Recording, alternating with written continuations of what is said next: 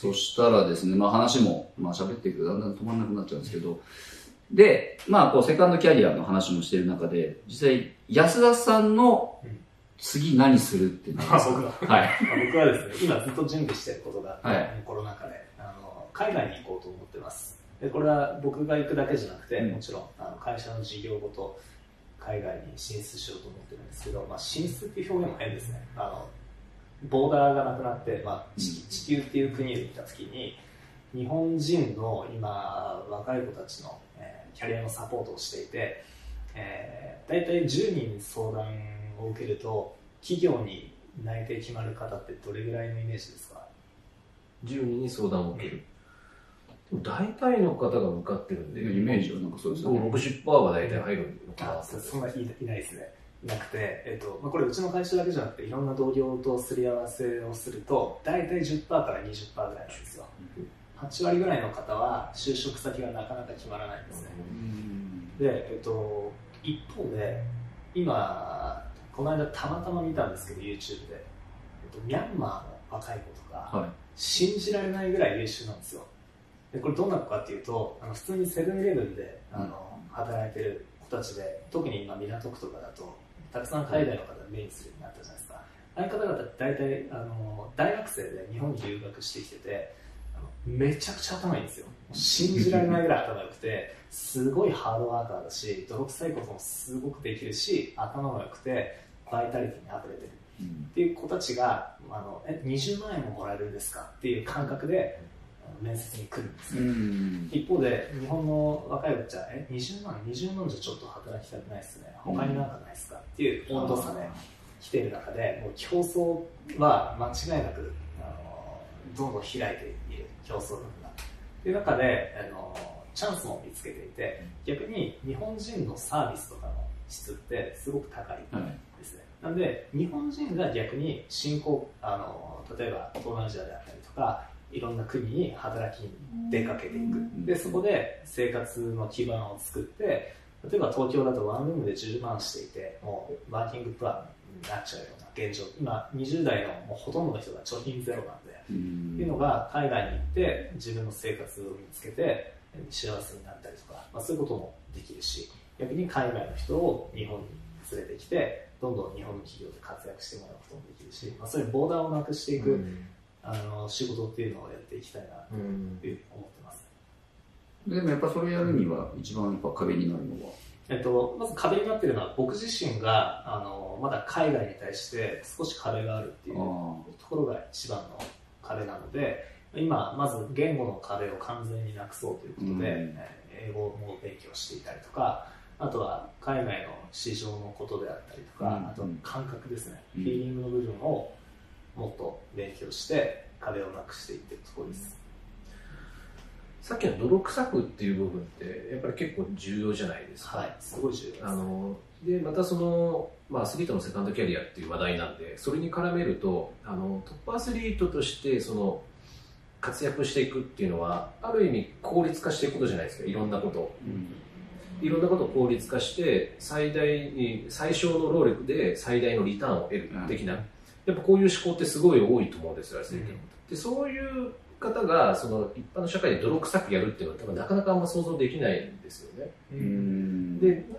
見立てでは海外の方ってなんでそんな優秀なのにその泥臭さも忘れないのかなっていう、どういったところにありますか、えっと、まずあの今のアスリートの話で言うとあの泥臭くっていう単語をもうちょっと解像度を高くした方がよくうん。てあのアスリートにおける泥臭さってあのインテンシティって激しさなんですよね、うん例えばサッカーですごい、あのハードに使ったりとか動き回ったりするとあ彼はすごい激しい選手、うん。泥臭い選手、うん。英語で言うとインテンシティですね、でもあのビジネスでそんな激しくやってもしょうがないんでもっと別の言葉じゃないですか。ビジネスにおける泥臭さっていうの。はだからその単純な単単語の誤解うん。だと思います、うん。だからビジネスに求められてる激しさっていうのはもっとあの愚直にやることだったりとか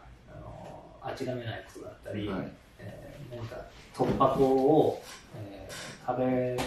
をこう突き破っていくようなこととか、うん。あのどこかに扉がないか何周も回ることだったりとか、まあ、そういう泥臭さなんで、うん。求められてる能力が全然違うかなというふうに思います。で一方で外国人の方はそもそも扉がない中で日本に来てるので、うん。もうそもそも素養があるんですよ、うん。一回そこ突破してきてるので、うん。日本国内に日本語ペラペラで、えービザを取って日本に立っている時点ですでに泥臭い、だから賢さですよね、言い方を。そうですねなんか特にサッカーってなんか泥臭いとか、なんか言葉をこう使うじゃないですか。うんうん泥臭いプレーで。はい、聞こえますね。だからあれがね、ももちろん受け取る側の皆さんの感じ性だったり、いろんなこう思考のパターンがあるから、どう受け取ってるかわかんないけど、どこかそこが、泥臭いって褒めつつも、なんかそれはちょっともう時代遅れだよ、的なニュアンスをなんか言うのが日本人的なところがあって、なんかあれって毎回見るたびに違和感っていうのかな、うん。思っちゃうんですよ。だからさっき安田の言ってたみたいに、そうなんだよ。本当はそういう意味では、賢さだし、この嗅ぎ分ける、あとはそのゴールを嗅ぎ分けるにはどうのこうのって表現はするんだけど、まあちょっとそれはたまたま僕の仕事上、いわゆる体言葉、体言葉を使うのがなんかすごく古臭いって言われるけど、でもそもそも体言葉があって知性って生まれてるわけだから、そこの部分を、まあ、そうするとまた英語と日本語じゃね、ちょっと表現の仕方も違うんだけど、またま僕のその体を見る、商売してると、だ今の子たちって、その、嗅ぎ分ける能力が低いんですよ。こう人と喋ってても、あ、ちょっとこの人ここの話興味ないな。じゃあちょっと変えようかな。うんさっきだったらこの入り口ダメだからこっちやってみようかなって、チャレンジする子もいないし、そもそもそれがわからない。と、例えばもちろん触れる仕事で触れた瞬間にこの人が何考えてるかって分かるよねって言っても、意味が分かりませんってなっちゃう。でもなんかこれ特にそれが最近、まあちょっとスポーツに絡めちゃうと、スポーツやってた子でこの感性鈍い子が増えたんですよ。だから前々さんも言ってたけど、逆にこうゴリゴリで体育系やってきた方が逆に最近使いづらいとか、紹介しづらいって、なんか前ちょっと話をしたことあったんで、そこなのかなっていうのはすごく思うんですよ、それはどういったご理由なんですか？紹介しづらいっていうのは。あゴリゴリでやってきた子が、えーとまあ、最初の冒頭にちちらっと話したことなんですけどやっぱ価値観があの正解としていることのズレがあまりに会社と違いすぎて、えーその価値観をもう修正できないレベルまで来てるっていうところですね。そこが紹介しづらい理由です、あ、やはりそういう、そうじゃないんだよって伝えてもやっぱり変わらないものですか？えー、とそこはもうほとんど変わらないですね。いや、でも僕はこう思うんですと。えーよりももっと潜在的な部分ですあじゃあ分かったと言いつつも振る舞いが変わってなかったりとか、はそういったことになります。い、もっとそういうところですね。ねこの部分ですね。なんかそういうところですね、やっぱそういう個室の心理とか、自我がその固く形成されてしまう。そうでもやっぱそれって体の使い方につながるんですよね。結局、今最近の流行りって認知、うんつまり思考を変えれば行動が変わる。だから思考というその知識の部分のデータを入れ替えれば人変わるよっていうけど、もっと動物で定時レベル、生理的な反応が出るんで、特にあの自分の性格も癖もそうですけど、分かってるようで分かってないじゃないですか。それが例えばたまにズボ縛りでイラッとするって、それが本当にそこなんで。で、このイラッとしたものって絶対人って変えないんですよね、うん思考では。それは本来は運動して、スポーツをして、変えていくと変わっていく。それからだからよく言うけど、見てると、あ、野球気質の子とか、陸上気質の子とかあるじゃないですか。あ、やっぱりだからこの競技選んだなってなっちゃった。なんかそれを、さっき言ったアメリカの幼少期の教育って、それができるないように、うんいろんなものにチャレンジさせるっていうのが本来の形なのかなと思うんですよね。そうすると、仕事も、さっき言ったね、やっぱ通ってもらうというか、いろいろまあありますけど、ここって決めるんじゃなくて、ストライクゾーン広げておいた方が、結構自分ができるものってでダメだったりとか、苦手と思ったものが実は仕事してみると結構良かったりってあるけど、なかなか日本ってそう教えてくれない。よく授業で君センスないねって言った時に、まあ言い方を変えれば野球のセンスはないけどサッカーのセンスはあるよっていう意味合いを含んでても、センスないイコール人生観を否定されたってなる。ここが非常に指導してて難しいし、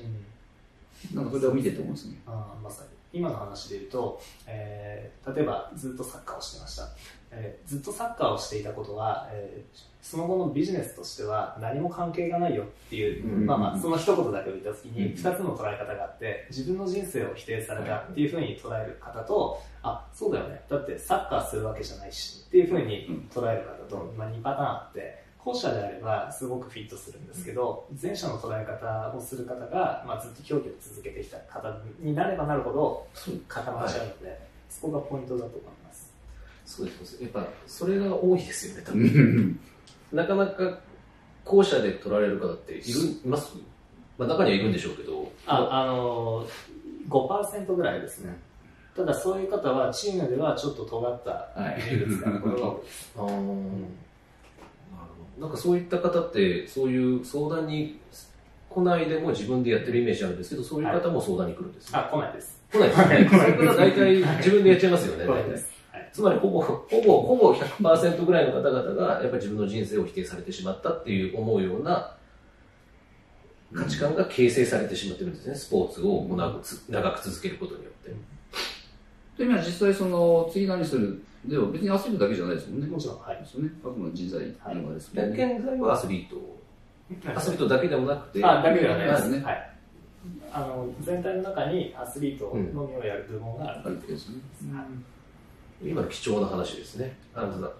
サッカーを続けてきたことは何の意味もありませんって言われたときに、どういう反応をするか。ほぼ100%が否定されたと思ってしまう。そうですよ。全体にでも人口の割合から見るとスポーツやってる人が少ないんですよね。いや、本当にそうです。実際は。そうです。よね。やってる方が実は稀で、やらない人の方が多いわけですもんね。だからそれがさっき言ったみたいに、やっぱスポーツにかかってくると、なんかそこが中心になっちゃうっていう、この思考の変な癖。うん。そうですね。うん。そこの崩しが、だから実際僕も指導してるから、そこが一番難しいんですよ。やっぱその人はその世界の価値観でしか見てないんで、なかなか隣の方に行ってくれない。うんそれがさっき言ったみたいにね、やっぱ海外に出るといろんなものを見ないといけないし、でもやっぱり一番ね、やっぱ壁になるのはさっきおっしゃったみたいに言葉なのかなって。高田さんもね、海外行ってたからあれだと思うんですけど、実際。いや、例えば、今、指導の現場出て、だいぶ抜けてきたと思うんですけど、例えばゴール持ってきて運んできてって言った時に、まあ僕、すごい強豪校でやってきたんで持ってくるんですけども、そうじゃない子たちを指導してると、え、コーチも一緒に運んでくださいよとかって言われるんですよ。で、最初の時は、いや、お前らやるんだろ、お前ら運べよと思ったんですけど、ちょっと待てよって一回考えると、まあ別に一緒に運ぶなきゃダメだよなって思うようになってきたんですよね。まあ、すごい普通、普通に考えたらそうだよなって。みんなでやってるんだから、コーチが上で子供が下でっていうの確かにないよなっていうことで、あで、まあ大体一緒に運んだり、荷物あの持ってきたりとか一緒に片付けたりとかするんですけど、やっぱそれ多分当たり前って思えないのはすごい多分日本多いかもしれないですね。子供が持ってくるもんだろう。何々するもんだろう。それがさっき言った日本の変な師弟関係。もちろんいいところもあるんですよ。うんそういいとこもある。いいところもあるんですけど、なんかね、師匠がこうやって全部周りのものをやってくれるって、介護かって言いたくなるような。特にスポーツはそのあれが、だそこを変えたりするとね、あの、青学のちょっと陸上部みたいに先輩後輩のあれをなくして、こういろいろやっていくって、なるとあれも賛否いろいろ何でも多分日本の現状でしょうし。でそういう日本独特の風習みたいのが知らず知らず強く身についてしまってるのかなっていうのはちょっと思ったりしますね、自分の中で指導現場に立つと。逆になんだろうな。海外行った時とかだとそういうのは逆にコーチがやるのが当たり前みたいなところもあったりとか、うん。で子供はサッカーをしに来てるんだからサッカーだけしてください、うんうんそれをサポートするのが親でしょ。うん。親っていうのはあの指導者だろっていうような価値観もあったし。まあなんだろうな当たり前を当たり前に見れなくなってしまう。うん。その、メガネはかけられてしまった。かけられたって言い方はそうですけど、あれですけど、そういうのは身についてしまったのかなってのは思います、うん。スポーツで長く競技に、高度に続けてくる。と。なんかアメフトってすごく僕の勝手なイメージなんですけど、なんかそういうところがすごくフレキシブルのような気がするんですよ。あ。ああ、えっと、他のスポーツよりはだいぶフレキシブルだと思います。はい。なんかいろんな新しいものをこう入れるっていうのかな、うん。なんかそういうところにすごく柔軟だったりとか、なんかそういうのがあって、まあ、僕は全然アメフトはね、あの関わってない。んで、まあ、後輩にやってるのがいたぐらいだったらですけど、すごくなんかそういうのを見てて、なんかそういうのがあるのかなと思って、うん、まあ一方であの、例の事件みたいなこと。まあまああるあるですね、ありますけど、そうか。でもじゃあ実際にもう海外に出て、そうすると、もう本当にいろんなところに例えばここでやりたいじゃなくて、もうそれがまあアジアだろうが何だろうが、もう取っ払って中でやりたい。そうですね。今日どこにいるかっていう、まあ、話なので、まあ別にどこにいるとかそういう感覚はないですうね。ん。だからぜひやっぱり次聞いてみたいのは、海外の事業を展開させて、海外のそういう方たちを扱った時に、よりそのなんだろうな、日本との対比がより分かりやすく浮き出てくると思うんですよ。で逆照射的にその日本で育った子たちがどういう価値観に陥りやすいのか思考様式に陥りやすいのかっていうのが分かるとそこからまたスポーツに持ち込んでセカンドキャリアの問題、まあ、セカンドキャリアの問題があるかないかを置いておいてテーマとしてセカンドキャリアを語るとすごいより深みのある話ができるのじゃないかなっていうところで、え今回は終わらせていただきたいと思います。ありがとうございました。ありがとうございました。